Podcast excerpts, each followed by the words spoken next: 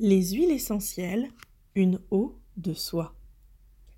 Les huiles essentielles, joyaux de la nature, sont de multiples parfums de vie, aux facettes et sillages envoûtants et insaisissables qui poussent à vivre pleinement l'instant présent. Les huiles essentielles, un sujet si vaste et si complexe qu'il ne peut, à mon sens, être traité et envisagé qu'à travers le prisme de la plus grande simplicité, bienveillance et passion. L'eau qui coule en moi est une eau de soi.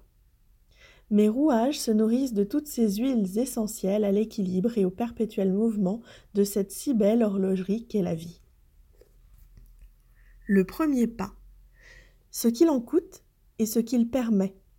Un petit rien qui fait de nous un tout. La vie est mouvement, peu importe le sens, pourvu que l'on en connaisse la direction. Un pas en soi, un pas de soi ou un trépas.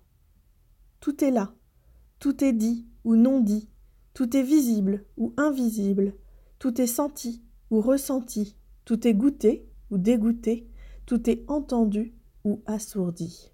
L'homme n'est que pulsion, répulsion, sensation, émotion, équation, à chacun la liberté de donner du sens à sa vie. Tout est question de choix.